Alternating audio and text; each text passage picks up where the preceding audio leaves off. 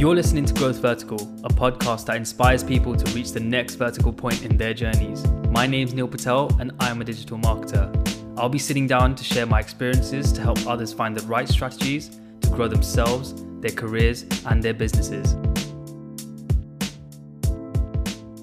Hey guys, so today we're going to be talking about email marketing for beginners and seven reasons and tips to start email marketing. Is email marketing valuable even in 2020? Is it dead? Is email marketing for beginners still worthwhile? Can you still use email marketing strategies effectively for business today? Yes, yes, and of course, it's definitely still worth it.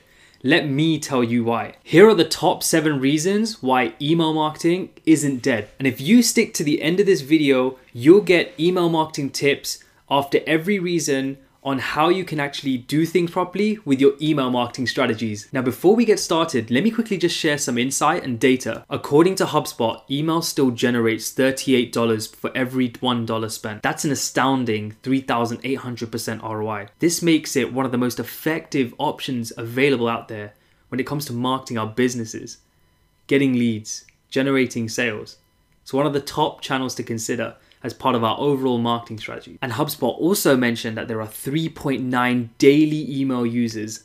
That's incredible. Just keep that in your mind as we go through picking out why email marketing is in fact not dead. Oh, and if you like the content here on Growth Vertical and is helping you find the answers you need, please hit that like button because it'll ensure that the video reaches those who are looking for this information as well. Now let's get started. So the first reason behind why email marketing isn't dead and why beginners should still get started with it is business communication mediums. And I really do think that people miss the point here. I'm to ask you, how do you think businesses primarily communicate? Is it fax? That's dead now. Is it phone? Maybe for more details than required in an email. Sadly, it's none of those. It's in fact email. Right now, wherever you go, wherever you work, email is available and it's used to conduct business. So if you think about it, email's not going away. If businesses still use it, then you know it's going to stay and that will give you the chance for your email to land in the person's inbox and convert them into a lead or a sale. So, the reason number two is sending emails to people who don't want them. That's spam, by the way. This is the biggest mistake of people using them, including marketers. That's why it's actually considered dead. It's not dead, it's just the way it's being used makes it look like it's dead. Who's gonna open an email if you're gonna flood everyone's inboxes with unwanted emails? It doesn't work like that. Emails need to have a specific purpose. What do you think this will even do? Well, you'll be moved to the spam box, you'll be moved to the junk box, or you'll be even moved to the promotions tab, which, by the way, annoyed a lot of people out there, including a lot of marketers. When Gmail rolled out on their dashboard the promotions tab, you know, in Gmail, well,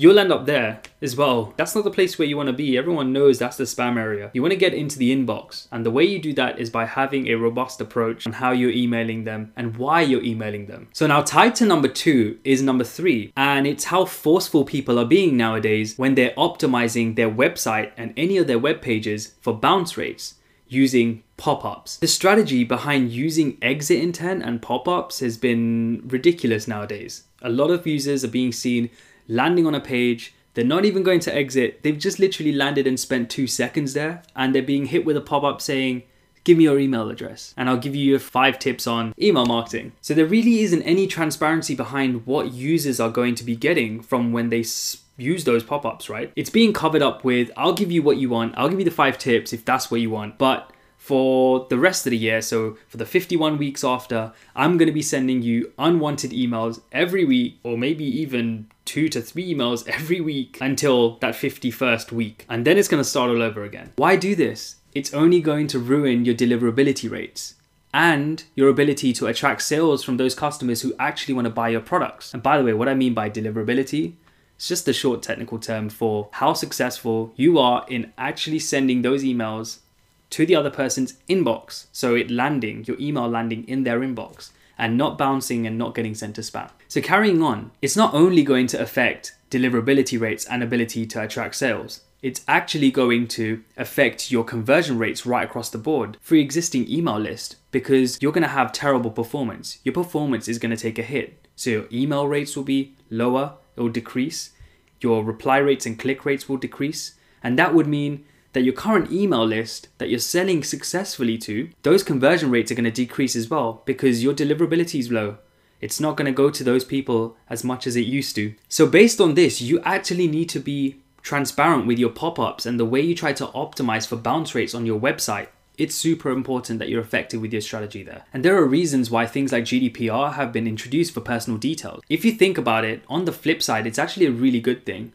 Well, I think so anyway. You actually get to go ahead and ask for permission from a lot of these prospects, a lot of these users on your website. And if you think about it, that would actually be super beneficial for your email list building strategy simply because you're going to get more higher quality email addresses. You're going to get higher quality email contacts from people who actually want to learn about you, to look at the weekly newsletters, your promotions, anything to do with your products or services. So you have to really think about the flip side of seeking permission from these users. It's better quality for your list and it's better quality in terms of your deliverability rates, keeps them high. Your open rates and just overall email performance, click rates and reply rates won't take the hit. They'll actually be super positive and you can keep converting those existing email list users that are actually wanting to hear from you. So if you think about it, this gives you another chance to actually verify your contact that's that you're going to get at the end of the day, right? You get to verify whether it's going to be a good email or a bad email, whether it's worth it or not for your business. And if it's worth it, you know it's better in your ability to actually attract that sale or conversion overall for a product or service. The people that actually click on that tick box really want your emails, right? And this is going to be great for you and your business. By the way, guys, if you're liking this content so far and you want to see more, be sure to hit that subscribe button and hit that notification bell so you don't miss out on any future videos. So number four is people aren't scrubbing their email lists. With all the technological advances across marketing out there, have you ever noticed any patterns across any of the platforms that are social by nature or any of the online communication channels? Anything that involves communication. They look at engagement to understand whether the content, post, email should be pushed in front of the end user.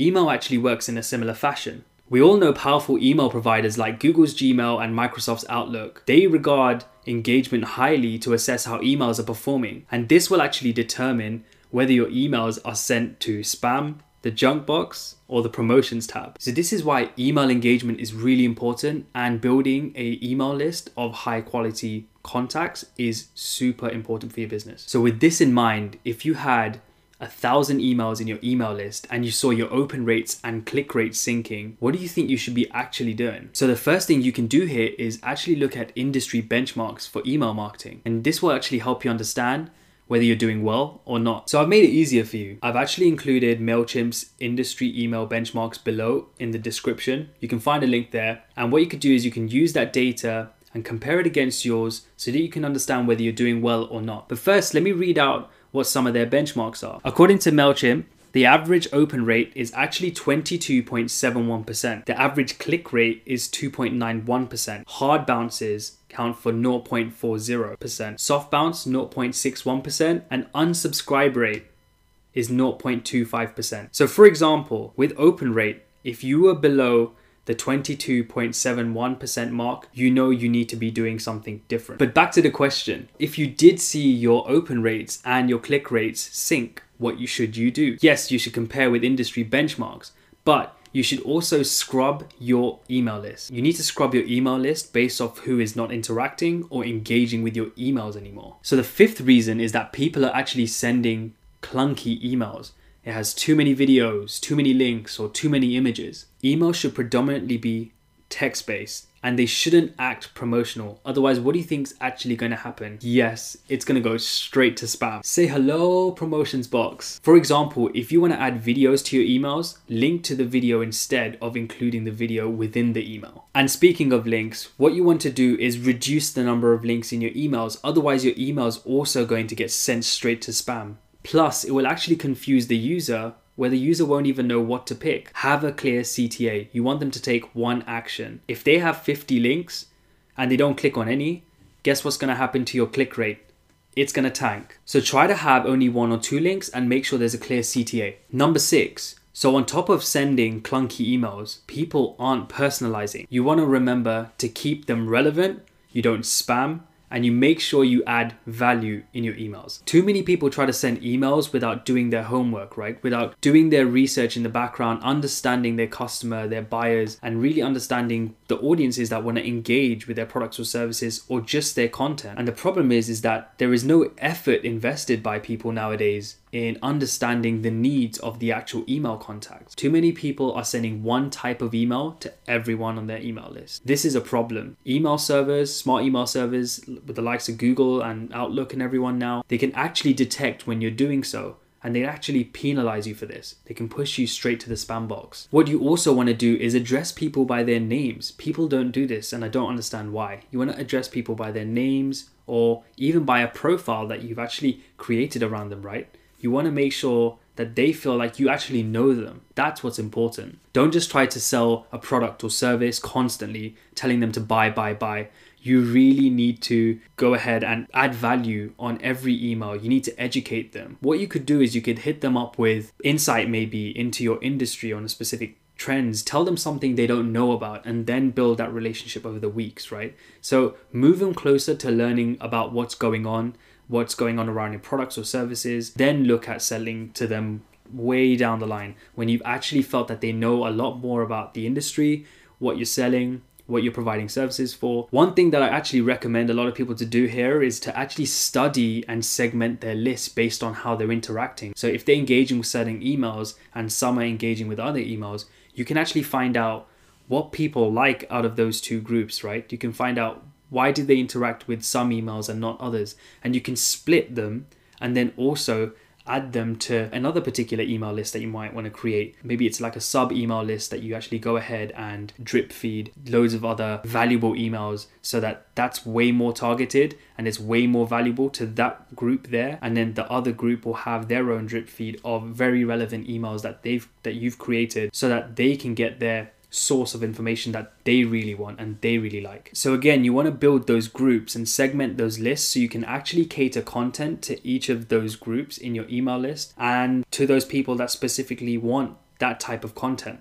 And here's a quick fact for those that are against segmenting and why it's actually so powerful. Marketers who use segmented campaigns note as much as 760% increase in revenue. And finally, number seven, people are not tracking numbers and improving their emails. People aren't A B testing their emails as part of their email marketing strategy. The problem here is that people blindly fire off an email to everyone out there and then they get on with the next email. They don't actually look at how the emails are performing. You need to get better with every email you send. It's harmful when you ignore performance because then you're not able to understand how well you're doing and whether things are going well for you and you should continue with your strategy or whether things are going badly and you should change things as part of your email marketing strategy. Looking at your email performance data will help you understand what your audience is engaging with. Let the data help you make informed decisions on the elements of the email you need to change. Is it the subject line that needs to change? Is it the body of the email? The number of links? the CTA, the number of emails, let the data inform what needs to change. So now I'm going to summarize the reasons and also provide seven tips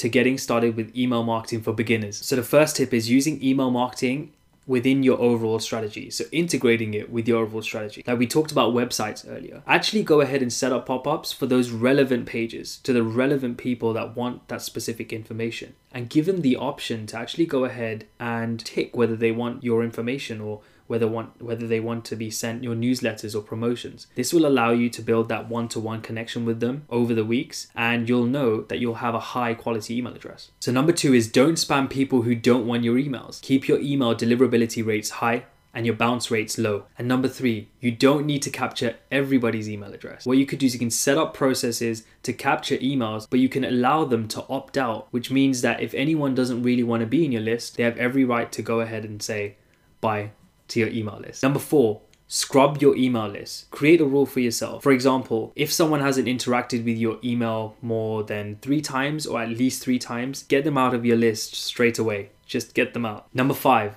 Reduce the number of images and links in your emails and no videos. Use the KISS method. Keep it simple, stupid. Number six, personalize your emails and make sure that you segment your list based on what people like and what your email contacts prefer to interact with. Number seven, track all your email performance and test your emails. Maybe one week you want to try testing your CTA. Maybe the next you want to test the number of links. You choose. Just make sure you gather the data and you actually test them. So there we have it, guys. These were the reasons behind why email marketing is not dead. And if you're a beginner to email marketing, you should actually go ahead and get started. And now you have the tips behind how you should start using email marketing properly as part of your overall email marketing strategy. So I've used some of these tips to actually improve my response rates by 2% in a quarter. I'm sure that these tips will actually work out for you as well. It's a shame that they're always uh, overlooked by a lot of marketers and people somehow decide to build their own way of how to do email marketing and they think in the end as a result that it's dead when it's actually not. So if you like today's video and you want to see more, be sure to hit that like button, hit the subscribe button and make sure you hit that notification bell so you don't miss out on any future videos. If you have any questions or you want to see specific content, just drop it in the comments below and I'll get back to that. Speaking of email marketing, I run a weekly newsletter where I share my thoughts on digital marketing and personal growth and I also provide promotions on cool tools that I'd recommend to help you grow your business. So if you do want to subscribe to the newsletter, please find a link to that in the description below and you can subscribe there. So I appreciate you all watching and listening. Thanks. Have a good day and see you soon.